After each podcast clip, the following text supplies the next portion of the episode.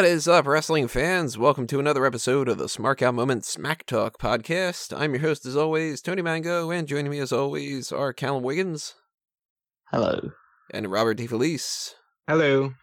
We are doing the mailbag for March 2019, so we're going to break down some of the questions that you all had submitted and just to breeze through these a little relaxed edition uh, compared to the things that we're to have coming up next week where everything's to go to hell and we're to be doing you know pay-per-view pay-per-view pay-per-view pay-per-view type stuff but before we get into all that kind of stuff we're just going to kind of answer some weird things. So if you don't know what the mailbag is it's just sort of some wrestling stuff some non-wrestling stuff any kind of trivia any kind of general questions get to know us better. That's how this thing works out. So let's break down the inbox. That's not what you do with a mailbox unless you're me when i'm a delinquent as a kid. Uh yeah let's just open this up. Let's go with uh, howard's questions. He has three theoretical who would win scenarios for us Number one being who would win between the modern day Maharaja, Jinder Mahal, and the modern day kamikaze, Hakushi. I'm voting Hakushi on this one. He wasn't a WWE champion in any capacity, let alone WWE World Champion, but uh that's Jinder Mahal. I have to vote against Jinder Mahal. How you guys feeling? Mahal or Hakushi? Hakushi all the way. Uh, I mean, he did cut off Bret Hart's head. So that was impressive. yeah, that was impressive. But I'll go with Jinder, just because it's Jinder, and you don't hinder the Jinder. Well, I don't know. But I think... You don't. I do. He will turn Hakushi into sushi. Hak sushi. I could go for some sushi. That'd be pretty good. Couldn't go with a modern day kamikaze uh, name nowadays. I don't think that would really but- play all that well.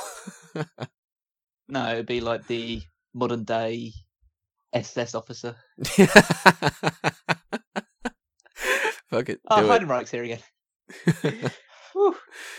Man, I guess uh, you know, if that would have been the NXT EU thing, you never know. I had to cut out a lot of people in my head.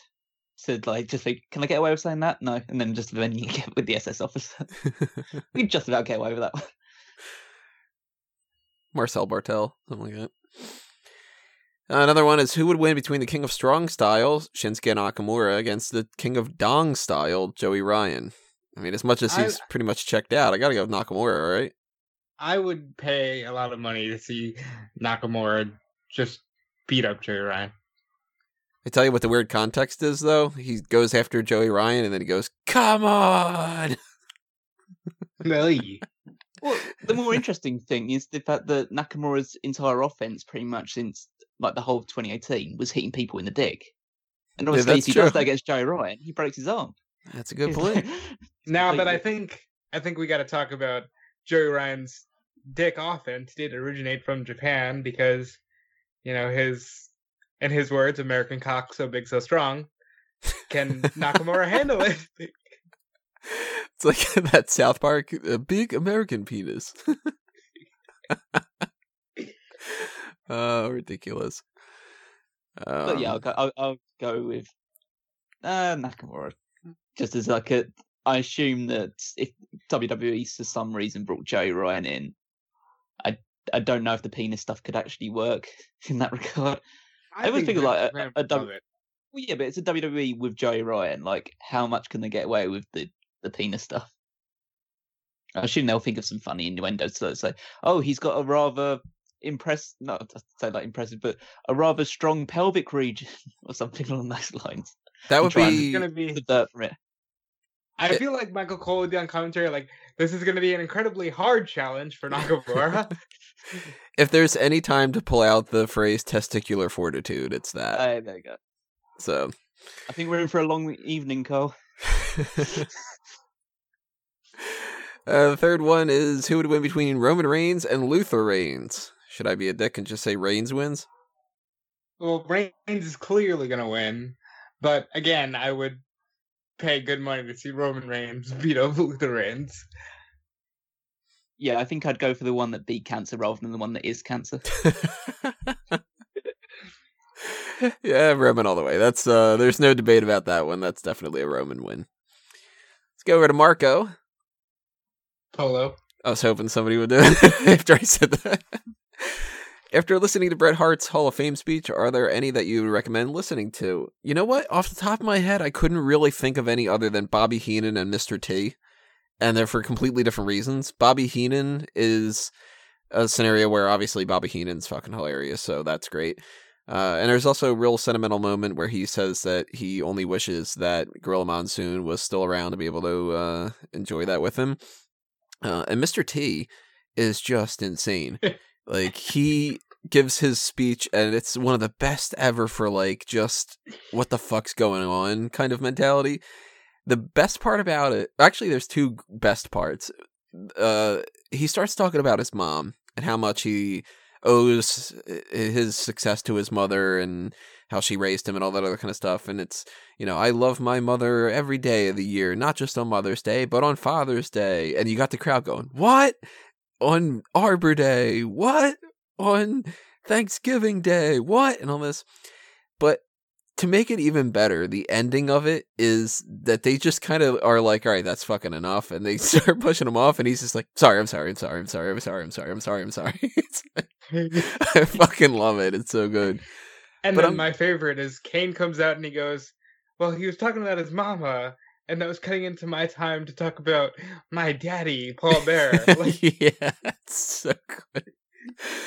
But there's so many over the years that I'm sure I'm just flat out like I just kind of can't remember because there's too much information out there. Like I kind of remember maybe Mick Foley had a good one. I kind of remember that maybe there was a good one with um Edge. Uh, the Dudley Boys, if I remember correctly, were fun. I don't know that. What about you guys? Any that stand out to you? the one that came to mind for me was the Dudley Boys from last year because they had a lot of fun with it. And the Edge and Christian induction speech prior to their speech was very funny. Uh, the one that sticks out most clearly in my mind is uh, Jake Roberts. I just fa- found it very like the redemption story is so good, and it's just the very cerebral style of his voice because obviously his voice is very much ravaged by the alcohol and the drugs and everything along those lines, but he still has that cerebral quality to him where he would just talk very softly and I don't know, it just it connected with me in a way that a lot of these Hall of Fame speeches are very like big grand affairs where his one felt like it was just a real person moment like a real feeling of i've come back from the brink and i get to celebrate this moment now What would you guys say is probably the worst? Because Stan Hansen comes to my mind. We can keep make fun of that on the Wrestling with the Past and the whole you gotta have an opponent, but th- I mean, Eric Legrand maybe. Uh, Was that the Warrior Award that I just turned off? Oh.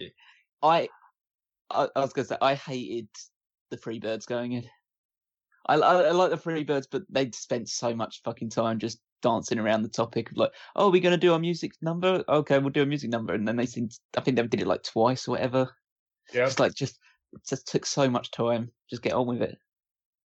Actually, I want to go back. One speech that you've got to say Teddy Long embracing the fact that he's a meme really warmed my heart.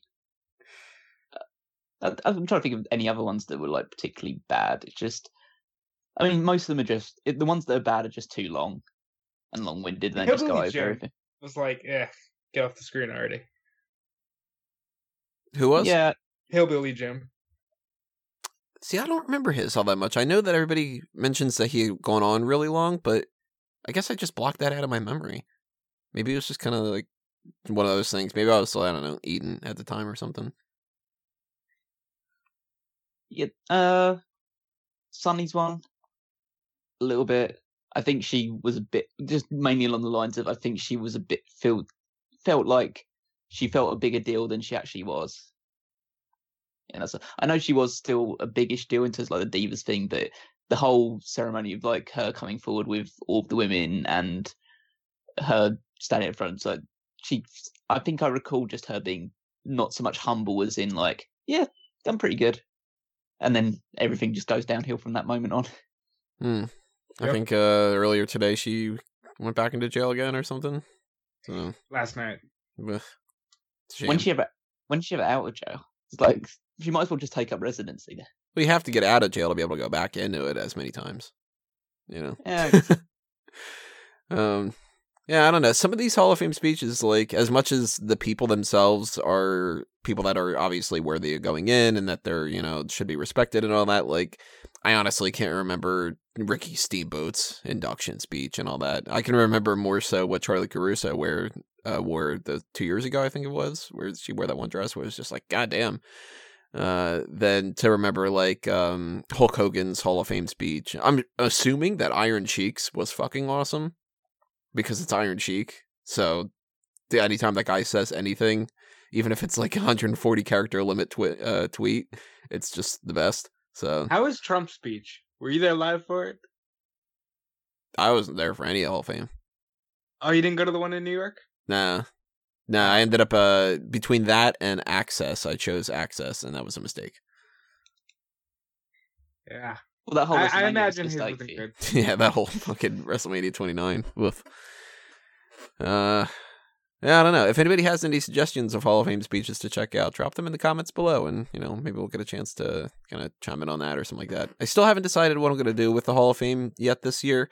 I don't know if I'm going to just do something on the Megamaniacs or if I'm going to do something like uh, a live running thought post on the website, or I'm not going to do a podcast. We have way too many podcasts that are going to be happening next week, but you know, maybe something, or maybe just live tweeting or something. So I don't know if you guys have any suggestions about that too, then carry that on. Um, let's go to Marco's second question here. In relation to the Hall of Fame, who is somebody dead or alive who isn't in the Hall of Fame at this moment that you would like to see go in and talk about their career? If you choose someone who has passed, they get to come back and talk. Obviously, he's uh, he's picked Eddie Guerrero and CM Punk. I was going to go with I was going to say it's weird because Eddie Guerrero is in the Hall of Fame. And he's been in there for over 10 years. So, yeah, maybe he was picking a different Eddie then because it says mine are Eddie and Punk. So oh yeah, it was Eddie, it's probably Eddie Gilbert. Eddie Gilbert. Yeah, there you go. Yeah. Uh, I, my gut instinct was to go with Owen Hart, but then I really started thinking about it, and then I was like, you know what? How weird would it be? Which I guess is al- almost a reason to say to go ahead with it, but how weird would it be if you could bring these people back and to have him give the context of his death? Like that, I don't know if that's really something that I would necessarily think would be a good idea. So as a backup option, I figured the next go-to for me would be Randy Savage. Hearing Macho Man talk about his career, any regrets that he's had, and just flat out doing the shtick in front of that kind of an audience for the first time in decades. Uh, that would probably be my my main thing. I mean, he's also in the Hall of Fame. Yes. So it's not it's not really answering the question, Tony. Well, then that, Ah. that's when you go with Owen Hart, though. Okay. Well, then I'm I'm just gonna do it, Benoit. Uh, you know, like What? Just so he goes up to the mic and says, "Yeah, I'm sorry about that." yeah, exactly. uh, if it's someone who's alive who hasn't gotten in yet, then I'd probably go Bischoff. Either either Bischoff or Ted Turner. I, I, I'm like would be fascinated to see Ted Turner go into the Hall of Fame. And someone who's passed away, probably Bruiser Brody. Mm.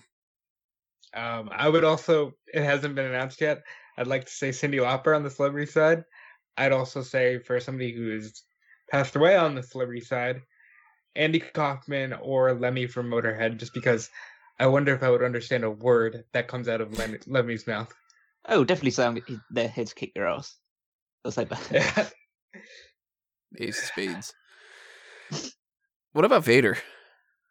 yeah, that fucking sucks. Well, it's well, it's he's the idea. not. Here, yeah, I mean, it's it's just the it's the idea of people being in there, but it's people you want to hear the speeches of. Yeah, So, um, I mean, I, I'd be I Vader would have a lot of good stories, but it's just a case of you probably heard all of them in shoot interviews already. that's a good point. Um, Cornette definitely needs to go in there. It would it would be interesting to like in terms of the speech to just hear from someone who doesn't do the shoot interviews thing has basically just disappeared from notoriety almost, and just like, and then just bring them back. I'm trying to think of. I mean, Yeah, obviously, who would that it'd be, good though? Well, it'd be interesting to do ones from the past because obviously that was before shoot interviews became a, a big deal. So someone like a Bruiser Brody or a uh, Adrian Adonis or something along those lines would not have had that would still have a lot of good stories, but wouldn't we'd never heard them because they would never have given interviews about it. But nowadays, it would probably be someone like I don't know. I'm trying to think of someone so unbelievably obscure that maybe like Dean Malenko, who's like incredibly boring as a person, but have a lot of good stories. But we never talk about it because he's always been employed by WWE. So His Hall of Fame speech is like, "Wow, this is uh, a great honor. Thanks." yeah, And you're like, bum bum bum bum bum. Just kind of like, and Jericho comes Um, down, he starts and continues listing his moves.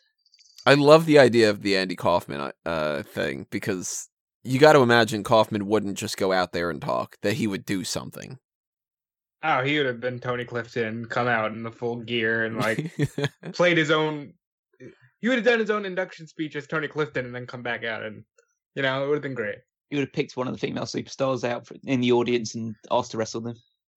Hopefully, Nia Jax would have been like throwing him around. Great. you know the um the Mighty Mouse whole thing with the record. He does that, but with like some wrestler's theme. Like uh, I don't know. I've been listening to the X Factor theme lately, like something like that. Waits until it goes X Factor, and then just that's the only part that he contributes. Uh, let's go to another question from Marco. If NXT Takeover San Jose comes to fruition, do you guys think that it would be a good first wrestling experience for my non-wrestling fans?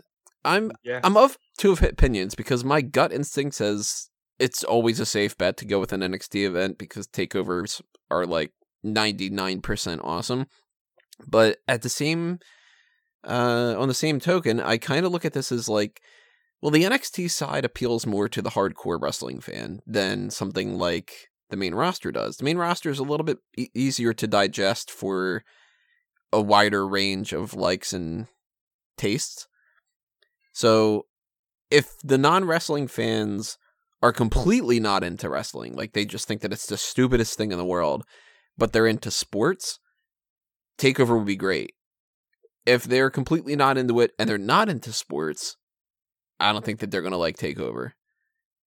But then again, if they're kind of like, you know, eh, I could watch WWE every once in a while or something like that, if you pick, uh, take them to a takeover event and they can get blown away by just the, you know, the actions that are going on, I think that that's a great idea. You guys agree, disagree? Yeah, I think Takeover is an amazing way to introduce somebody to wrestling because you get them ingratiated with what should presumably be the future of WWE. You show them that yes, there's great characters like Velveteen Dream, and that it's not all soap opera bullshit like they might get the opinion of if they watch, you know, something happening with the authority. I, I think it would be a terrible idea to make your first wrestling experience an NXT show. Just for essentially, they would be feel encouraged by after watching the NXT show, say, "Oh, I actually quite enjoyed that. What's going on the main roster?" And then they would immediately be put off wrestling for the rest of their lives, just because it can't live up to that standards. And also, uh, my stand for someone who's a non-wrestling fan, if I was to take them to a wrestling show, is that I cannot, in any circumstances, explain to them what's going on in the sense of if they have to ask me why should I care about this match or what's going on in this match, and I have to explain it to them, it's a fail immediately. They need to just lose themselves in the actual action itself, because otherwise, if you're explaining it, then you have to like make sure their focus is taken away, and also the fact that you have to explain it means that wrestling isn't doing its job. Because the wrestling should just be telling them what's going on. There should be a story taking place. Well, that's So where I kind of look at the pre-show stuff is superfluous because wrestling's not that complicated, and if you can't get into it just by going like, "All right, let me watch these two have like a good dance" kind of thing, the I mean the the stories aren't that complex to be like, No. wait, why is uh Triple H and Batista why are they feuding? It's like I don't know, the one guy fucking hates the other guy, like you know what I mean? yeah, but but with NXT, it's so it's so storyline driven from the previous weeks building up to a takeover show. Like they'll they'll call back to different moments building up in the feud and stuff like that. So people have to explain like, well, why is he doing this thing? Why isn't he just beating him up? And you just say, well, in the previous weeks building up to it, they've done this sort of thing, and that's why he's doing a callback to it, and that's so that's a good point, like- yeah. Whereas if you were to take him to say like a PWG show, where it's essentially just a big spot fest, the entire thing, or a um just like a show in AAA or something along those lines, like a lucha libre thing, then they, could just completely lose themselves in the mixture of gymnastics and athleticism about it. So wow, this is just a load of fun. It's like a giant, yeah, like not so much a gymnastics event, but it's like a big entertainment show where I haven't had to think. I don't need to know who any of these people are. I'm just going to see a load of people flying around the ring doing head scissors and head scissors and stuff like that. So you're going to have fun. Those would be the shows that I would take a completely non wrestling fan to. We talked about this before, but I'm just going to touch on it because it's interesting. If you had to show one match to somebody to try to get them to kind of understand the most about wrestling and potentially get hooked on it, what would it be? Because my go-to answer is uh, Bret versus Austin WrestleMania. Um, I I would have to show them Shawn Michaels Undertaker WrestleMania 25. I mean, like as far as you got to show them that in-ring talent is good, that there's like kind of a circus element to it, that there's storyline behind it, like all that kind of stuff. Because I mean, Undertaker Michaels is probably my favorite match ever, but I don't know if I would go with that for necessarily the drama behind it as much. I'm gonna cheat a little bit and say if you show them the video package that airs before the match, and they get a good idea of okay, light versus dark, and the match happens, you're you're pretty set.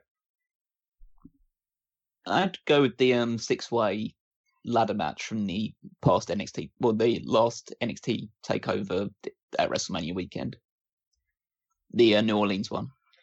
Along the Just- same lines of it being a crash course and just like, wow, this is a lot of fun. I want to Well- keep watching. Well, it's just a case of like there's there is still very good wrestling in it because all the guys in it are great and it's like and it's it's car it's got car crash elements into it, so it'll keep them engaged and they'll just see a load of high spots and think, oh my god, this is like it, you don't want to set them up too high, but it's just a mixture of the fact of they see the wrestling's good, but they're also just entertained by the whole car crash element of it. And there's enough story build up because at the end of the day, it's just six guys battling for a title that hadn't been that was crowning its first champion. So I think I think as little stories you can put into it, the better. Really, you want to show storyline elements in the match, but the, as little story building up to the match itself, the better. Really. Let's go to Marco's final question. If you were all on the commentary team, what do you think is the phrase or word spoken on live TV that Vince yells at you over the headset? I was kind of confused about this, so I'm not too sure exactly what you're going with, Marco, but how did you guys interpret this question? So I think what he's asking is what would be the one overall criticism or praise that Vince McMahon would have for us? Hmm. I'd, I'd probably I thought, I thought it was more along the lines of like that you'd forgotten to say a phrase or whatever, and Vince is screaming it down the headset at you, just like say, "Oh, you you got to say this, say this now, say this at this point or whatever." But I think And that's, that's funny because I took a different direction too. I took it as what's the one thing that Vince will be saying to you, just like if you were alongside Vince or something. So let's answer all three. Why not? okay. Uh, let's start with Rob since you said it first. Yours was uh, what would be the criticism type thing? Yeah, what would be the criticism? So, huh? What would Vince criticize for? Oh, I uh, know, I know what he criticized about you, Tony. He'd say like, he'd just go along the lines of, well, it'd either be wake up, or, or just like, why are you taking this all so seriously, or, or why Either, are you trying to make sense of this? either that or goddamn pal, stop cursing. Yeah, we don't say fuck here. Oh, that'd be what he'd be saying to me. I'd be trying to like, listen, can you try and cut, tone down the word cunt usage and stuff like that every now and again? I feel like with you, it, he just get all over the enunciation. Like, what is that? That accent? God. King's I English. mean, I'm, I'm, I'm, yeah, I mean, I'm no Nigel McGuinness, but, but yeah, I don't, I don't know what to say about you, Robin. So, so stop mocking out. I, yeah, that's that's the one I thought too. Like, it's either gonna be something along the similar lines of enunciation, or just like, God, calm down a little bit. Like, let the story tell itself. You know? Yeah. So what? Uh, what was yours, Callum? What was your interpretation? It's sort of like a word or like a big phrase that they currently use or they might use, just that that they would associate with a wrestler or as part of the show that he'd have to remind you to say because you just wouldn't say it otherwise. Like, uh, Boss time. uh, yeah, the boss time thing. Because I would I would just actively try and avoid saying it, and then well, as soon as he said like you've got to say boss time, I'd say yeah, it's boss time, and then just move on. I think that one of the things that what I would find difficult is I do use the word belt a lot. So ah, yeah. referring to it as title would be like a little bit of a, a problem with that. And same thing with like pronouns because it's like, oh, he just did whatever. And it's like, you got to be always talking about, you know, uh, right now NXT UK is on. So it's like, it's never, you know, Noam Dar just did that to him. It's Noam Dar did that to Mark Andrews. And also, fuck uh, the whole using the extra names thing too. He would totally hate that. It would be like, it's not Mustafa Ali. Damn it, it's Ali. Like you know. I think for me it would be, it's not wrestling. Like I would, I, would, 'cause I would keep saying wrestling and then need to be corrected that it's sports entertainment. So then my interpretation was, what's just the thing that he just keeps fucking telling you? like, uh, I rewatched um, WrestleMania 10 last night when I was trying to sleep, and the thing that stuck into my mind was the thing that he does all the time when he was a commentator. Uh, but he really did it a lot at WrestleMania 10, which is unbelievable. You want to know why? That was their marketing slogan. That year, they really pushed the whole new generation, and it was WWF New Generation Unbelievable. So he was trying to shove that down your throat. Mm. Well, he did. Uh, I, I'm guessing it would be the old fashioned what a maneuver. uh, yeah, I'd probably go with something on those lines. Like, I'm not too up to date with like Vince McMahon's commentary. I like I've watched bits and pieces of it, but I wasn't watching at that point in time, and I haven't really gone back to a huge amount of time, huge amount of times to watch it. So it probably would be something like that, or he would be talking about some wrestling. He would talk about some wrestling move and completely get it wrong because he says like the a maneuver thing, but then he could he might just come up with one that's completely different, and then I'd I'd feel the urge to correct him, but then know that my job would be on the line, and would just just climb up and say, "Yeah, yeah, yeah, Vince, that was great. That, that was a maneuver, Vince. You're right. Yeah, that was and one he hell of does a that maneuver." fucking cackle. Mm. I love that. What a ride. Let's go to Michael Patrick. In an alternate universe where the Shield has never formed, which three current NXT talents would you choose to bring to the main roster as the Shield?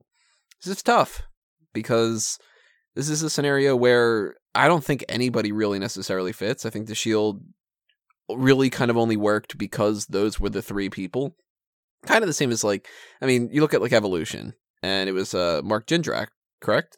That was uh, supposed to be part of that, and Yep. that didn't work out. And then you know you got Batista and Randy Orton, Triple H and Ric Flair, and that actually does work out to be like the modern day equivalent of like a Four Horsemen type of stable. I don't know if anybody necessarily from NXT, not even one person, would fit the mold of what the Shield brings with the flak and everything. But I would say if I had to pick three people, I'd probably go with Tommaso Ciampa, Keith Lee, and Dominik Dijakovic. I think that uh Dijakovic, Dijakovic, I still don't fucking know how to pronounce it, is kind of the Roman Reigns. Like he's like the big one out of the bunch. Not as big in one way as Keith Lee, but he's the tall, kind of like uh let's build towards him as the future type of guy. Keith Lee is sort of the Rollins in the sense of being like work up to the crowd a little bit more.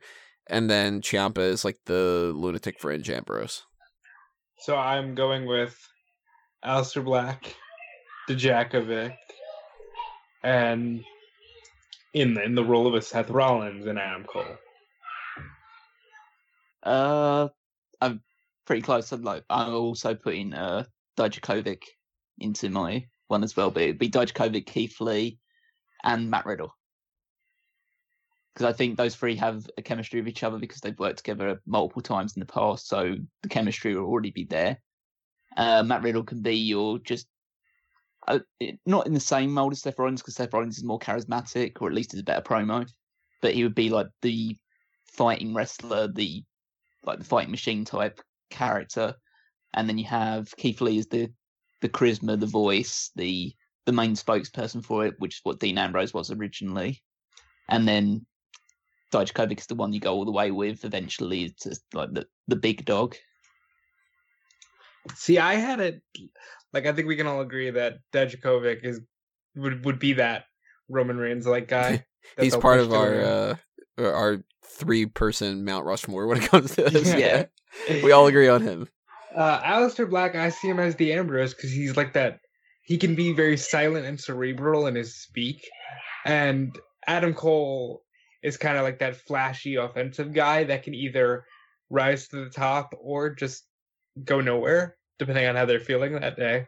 And I think it would work, but yeah, there's no replacing the Shield. I could see a Black and uh, an Adam Cole combo like that. Yeah, I I, I- I'd be I, cool kind with of I kind of forego uh, Aleister Black because in an ideal situation, I know he's in a tag team with Ricochet now, but in my ideal situation, he's a he's just a, a lone wolf kind of character. yeah. I wouldn't see him as part of a stable. And if it was, it would be like two, I don't know, like devout followers of his, like in the same way like Bray Wyatt and the Wyatt family were, rather than him just being part of a unit. But that's just me. Interesting question. I like that. That's uh, one of my favorite ones that we've gotten in a little while. Bonus question for Tony: Have you tried the new dark chocolate Oreos? Uh, I didn't even know that they existed, but I'm gonna have to try to find them. Even though I, I like milk chocolate more than dark chocolate. So You I've guys- had like the basic chocolate cream Oreos. I had those like a couple weeks ago. They're really good. If that's what he's talking about, they're very very good. I know that Callum's not gonna like it. And Callum doesn't like chocolate because he's not human. I mean, you don't have to keep drawing attention to it. You could just Yes, move on. I do.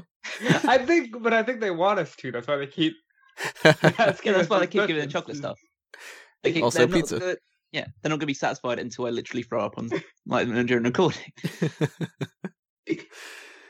Uh, let's go to Peter's questions here. We've got a couple sent over for him. Are you going to any wrestling events uh, for WrestleMania? If yes, can we meet up? Tony, if we meet up in MetLife, I'll buy you a hot dog.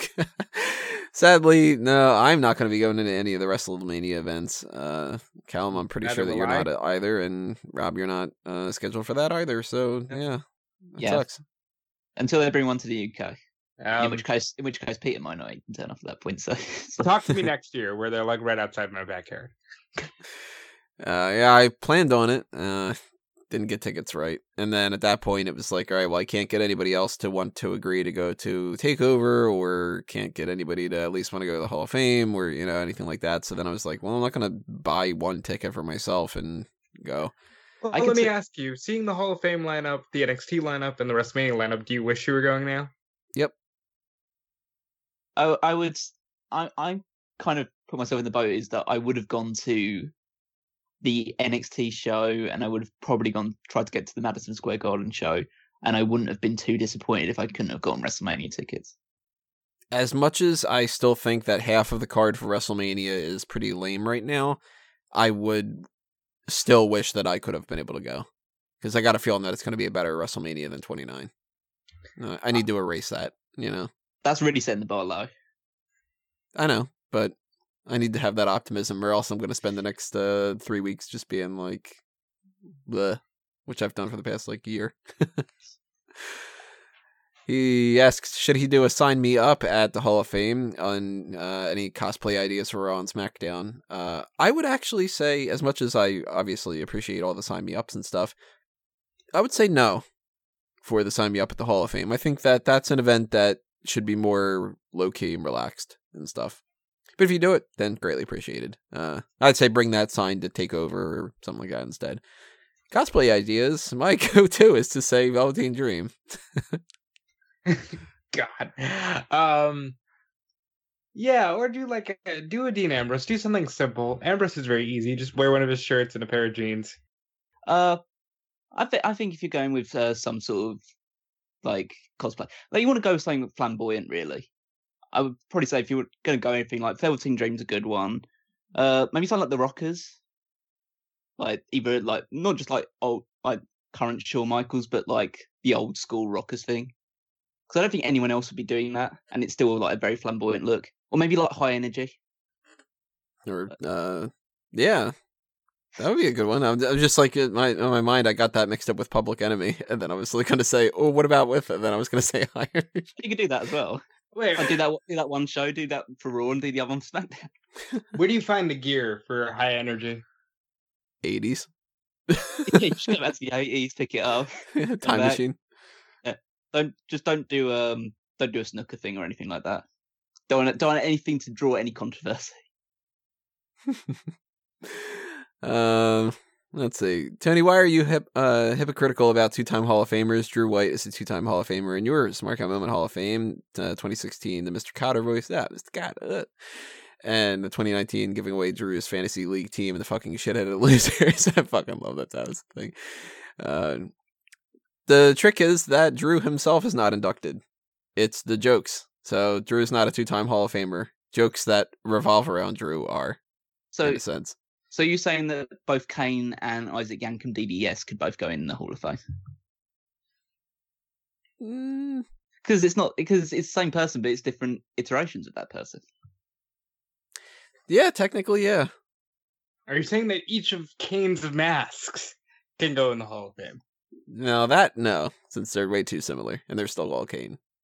But no, like if they were to take, say, they're not going to do it, but you know, if they were to have like, where let's induct Papa Shango and then let's induct the Godfather, I'm more okay with that than with this idea that Bret Hart and Shawn Michaels and Ric Flair and Booker T are now we have four two-time Hall of Famers just because they're being inducted because they're a part of a group that people didn't feel was uh, worthy enough on their own. You know, You know, Hmm. it's, it's, I think it's a fair criticism to have this sort of thing.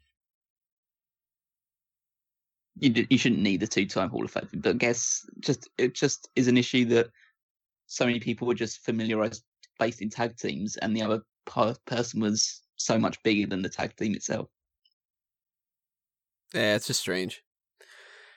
Uh, this one, I don't know uh, the right answer for this, and actually, it, it changed last night. But he says, "What title doesn't count for Charlotte?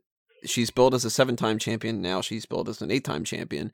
One NXT title, one Divas title, four Raw titles, and two SmackDown titles. Now three. Technically speaking, I assume that they're taking that Divas championship that they transitioned into the Raw Women's Championship, and they're making that just one title reign. But That, that's is the kinda way I did strange. it when I counted. No, it's it's hundred percent the NXT title they take away because the NXT title is NXT. WWE titles are WWE titles. It's WWE Divas Championship, Ah. the Raw Championship, and the SmackDown Championships. Yeah. NXT is completely separate. It's not like Sasha Banks is a five-time women's champion; she's a four-time women's champion. that's true. Yeah, I guess so. That's Oh, the Callum's answer. smarter than us, guys. It's, it's like go. funny. It's like I put the words NXT before certain things, and sometimes I have WWE, and it's like, yeah, they're they're two different brands, even though they're all under one umbrella. You can't just have to just remember that distinction. I mean, ultimately, it comes down to they just do whatever the fuck they want to do because Ric Flair is a 16 time world champion, yet at the Oh, same yeah. time, they don't count certain other things for other people. Yeah, And, you he's know, like, he- I was say he's a 16 time, he's a 14 time, he's an 18 time world champion, placed on whatever times you want to look at it. Antonio Inoki's a WWE champion. You got all that other stuff. Like they'll mix and match however it suits them. I mean, they.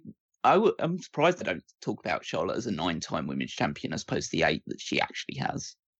It makes her more impressive. It makes her. Just think, she's only halfway away from beating Ric Flair's record or matching it and she's only been on the main roster for four years. Phew. Crazy. She's going to end up being like a 40 time champion. I'm sure if they have their way. Um, next question here. Have you ever laced up a pair of boots and entered a wrestling ring? You said it was a childhood dream to wrestle. I I don't remember saying that necessarily, but maybe somebody else did. Uh, no, never have, never will. I've never been into the physical side of the wrestling thing. I've never been the a big athlete. Uh, I've wanted to be a manager, and I've wanted to like cut promos and stuff, but uh, you're not putting me through a fucking table. I uh I've thought about manager and obviously I think when you get into wrestling at some point somewhere, it's your dream to try to do it. But no, as of this point, I have not. Uh, it's it's always been in the back of my mind to at least just step into a ring at one point and take some bumps, just to see what it feels like, and it would probably give me a better appreciation for the stuff that people have to go through on a nightly basis.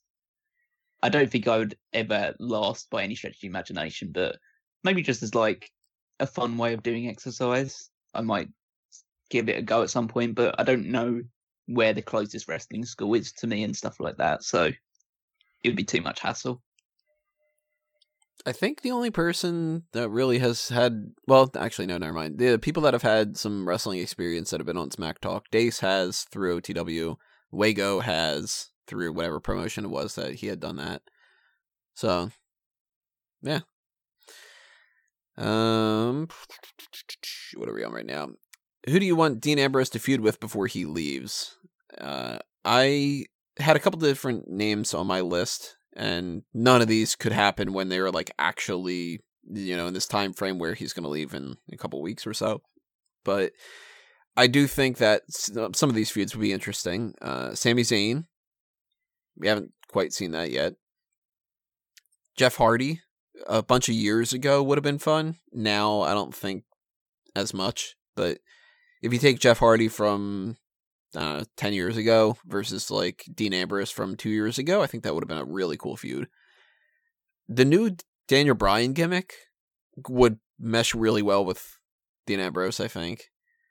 Still want to see Samoa Joe and Dean Ambrose brawl. Still think that Braun Strowman and Dean Ambrose could have a good hardcore feud. And then when it comes to the NXT side of things, Ciampa, Gargano, Aleister Black, Adam Cole, Velveteen Dream, you know, just the, the standard stuff. Although I don't think that a Ricochet and Dean Ambrose feud would be amazing. I, for me, Aleister Black came up.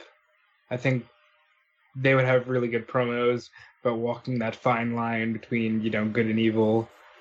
I think Dean Ambrose versus Johnny Gargano or even like a DIY with uh, Rollins and Ambrose would be really good. But I would really like to see Dean Ambrose against the new Daniel Bryan. I wasn't thinking that until Tony said it, but that sounds really cool. I would like him to go into a feud, especially in the situation where he is now, where he's in the process of leaving WWE. If the fact that they've revealed that side of things, they might as well have gone whole hog with it, with him just being like this really surly, like character that just like is trying to convince people to leave as well. And I would use that to like as a building blocks for a feud with some of like the younger, more impressionable people. So, well, I say younger, more impressionable, but like people that have like seem to have like dreams and aspirations and are thinking big about reaching the next level. And Ambrose is there to just tone down. So you'll never break through the glass ceiling. You're never going to get anywhere. And so I'd look at people like Mustafa Ali, uh, I would say maybe. Uh, I'm trying to think of some like young people that haven't. Maybe Rusev, if you wanted to push him more as a babyface side of things, like in NXT or 205 Live, you could have someone like a Buddy Murphy trying to push himself into the next level, or Cedric Alexander. Uh, maybe a Matt Riddle as well, just because I think Matt Riddle can have good matches with anyone. And yeah, just just maybe just build the feud around the idea of like it's this young guy who's like trying to get a lot of opportunities or is looking to break through the glass ceiling, and then there's just, just this guy who's already said that he's going to leave and he's trying to say, "Oh, you'll never get anywhere. I never got anywhere, and if I can't get anywhere, then there's no chance you're going to get anywhere." It's like, and you build it around that. Hmm. Uh, let's see. Rank the four WWE horsewomen. That's uh, Charlotte, Becky, Sasha, and Bayley. I would go in that uh in that way. I'd say Charlotte Flair is the best overall, then Becky Lynch, then Sasha Banks, then Bayley. And my reasoning behind this is Bayley's the worst, not from any kind of like, oh, she's bad. It's just that I feel like she's very one note and she hasn't evolved past that point. Uh, she hasn't been able to connect to certain people that aren't in like the more childhood side of things. Uh, her history with NXT is something that that was a, a great build. And then once she got to the main roster, it really just didn't work as well. Sasha is above her on my list because I think that she's a better performer overall, but I find her to botch a lot more than Becky and Charlotte. So that's a problem. And I also really, really hate when Sasha cuts promos and that she, every single promo, she has to laugh, look down and to the side. It's one of her nervous ticks and it bugs the shit out of me. Becky, I think, is a little bit overrated from what she's got going on right now. Everybody kind of acts like she's the best thing that's ever happened to pro wrestling. But I do think that for a long time she was underrated. So I don't want to lose track of that. I think she's good in the ring. I think that she's probably the best on the mic out of the bunch. And you know what? Not probably. She is the best on the mic. I'm still not, not the biggest fan of the accent, but that's not something she could help. And uh, Charlotte, I think, as much as she can go into the same rut a little bit of falling into the one dimensional character of I'm the queen and that's it, I think that she's the one that you can trust the most. And it makes sense that she's the one that they've built around. But how would you guys rank them? For me, I would keep Charlotte in the number one spot. I put Sasha number two, Becky number three, and Bayley stays at number four. Bayley, for much of the reasons that Tony had already mentioned, with Becky, I definitely think the way she is, she's gotten the praise that she deserves. But for a long time, she hadn't hit that level. Sasha had, and Sasha, even though she isn't the best promo, she is very good in the ring and can be good in promos depending on who she's standing against. And Charlotte, you can knock her, but there's a reason she's on top. Callum? Uh, I rank them Charlotte, Becky, Bayley, Sasha. I put Sasha at the bottom because arguably she's the better wrestler out of all of them. But ever since she came on the main roster as a babyface, I've never connected with her. I find her incredibly unlikable as a character, and as a heel, it works, and the arrogance really like exudes from her character, and it really works out well. As a babyface, I find it almost impossible to connect with her and so in her current iteration, she I, I have more of a connection with someone like Bayley who, while I admit is a worse wrestler, only slightly. It's not like it's significant or anything like that, but it's just a case of I I gravitate towards more her character, and I find her more likable, more endearing, more likely to get invested in a story involving her as opposed to Sasha. Uh, I would go then then Becky because I think she has the most charisma out of all of them, and I don't have an issue with the accent or anything like that. But it's just more of a case of she's. I don't know. Say, I'd probably if I was ranking them in terms of just pure wrestling ability, her and Bayley would be pretty close towards the bottom. But Becky's charisma makes up for it, and the fact that she has got this huge momentum behind her and Charlotte is, as proven on the latest episode of SmackDown with that match against Asuka, is just the overall best women's wrestler they may have ever had in that company. Just in terms of pro mobility, storytelling in ring and outside of the ring. Uh, just like it's the combination of all of those things. Like she's not, she. I don't think she's the best at any one of those elements, but as a combined package, she is. That's the reason why she is the chosen one. She's Drew McIntyre, everybody. Oh yeah. I would have said Jeff Jarrett, so you know. She can beat Roman Reigns at WrestleMania as well. And our final question here for the mailbag from Peter as well. How do we get the four horsewomen of MMA versus the four horsewomen of WWE? I think it's uh, as simple as you just pair them off. You have Duke and Shafir are the tag team because they're the ones that aren't able to yet establish enough on their own. And assuming that they kind of continue on with the whole Banks and Bayley type of thing. Then the Boss 'n' Hug connection are the ones that are kind of locked up with them. Uh, Baszler gets locked up with either Flair or uh, Lynch, and then Rousey is with the other one. I think it's just Rousey's the head. She's the main eventer. Baszler is the mid carder, essentially. And then you got the tag team. It's a standard stable kind of thing. And you just do it. I don't think you need really too much to it. One side has the one team, one side has the other team. They all stand in the ring. They come back into like, even though you know Charlotte is against Becky and they've got this bitter rivalry, they did have a thing with Survivor Series where they were putting it off on the side and all that. So you could just have it simple as be like, all right, now we we respect each other. That's the end of it. Yeah, sounds good. I ultimately think that it's just being saved for a Survivor Series because it's kind of ruined now because I think at one point it definitely would have been just Charlotte matching up with Ronda and then Becky maybe matching up with Baszler. But now that they're kind of seen on the same level, it's going to be harder to get that pairing off. But you could break it down the way Tony did, or like me, I'm thinking it's just this November or next November or at some point in a November we will get the in a four November, horsewomen four horsewomen Survivor Series match. November twenty forty eight. Um, it's just, it's not just quick fantasy booking or anything along those lines. I'd probably have some sort of match between Becky and Charlotte at the upcoming SummerSlam.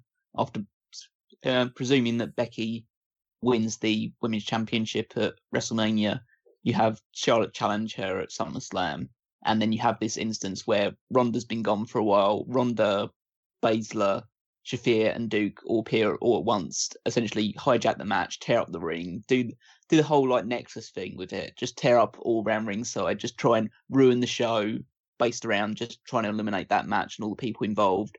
That means that you can have this instance where Becky and Charlotte, even though they're still not close or friends at any point in time, they're begrudgingly having to work together against this. Now Ronda's back and she's brought her friends with her, so it's even more of a threatening situation.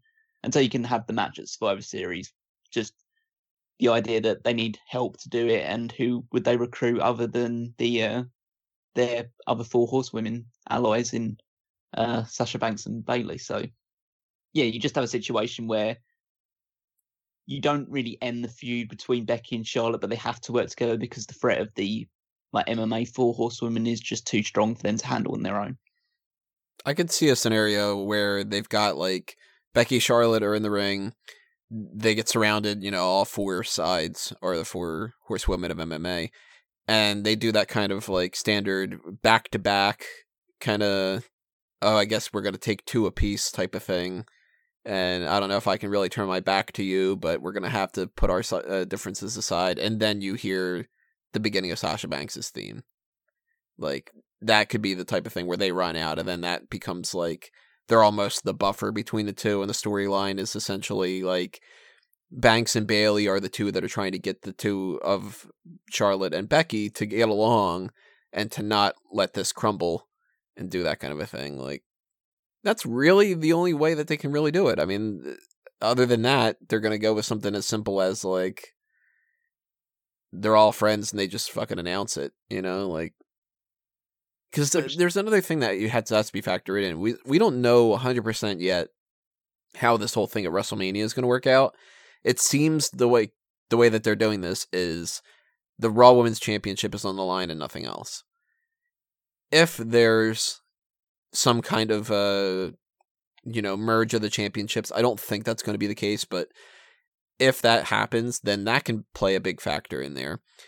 If they do something like Clash of Champions, is where they merge the brands, then that plays into Survivor Series a huge deal because right now Survivor Series is being advertised as Team Raw versus Team SmackDown, but cards change all the time and they're advertising which five people are going to be on the teams. It's like they're they're just advertising something for the sake of advertising it. So for anybody that's like, oh, they're doing that, so that means you can't do anything other than Raw versus SmackDown. We could be in a scenario where Clash of Champions happens two days after the uh, the SmackDown on Fox premiere, and that could be when they merge the brands. If that's the case, Survivor Series is going to need some kind of Survivor Series match. And even though it's traditionally five on five, the Four Horsewomen thing could be when they do that. It's either got to be WrestleMania, SummerSlam, or Survivor Series. If it's on like I don't know, uh TLC, it's going to seem really stupid, right? Oh yeah, absolutely. It should be at Survivor Series. It, Un- unless they decide to do it at WrestleMania at any point in time. They're the only I two don't that think- should do it.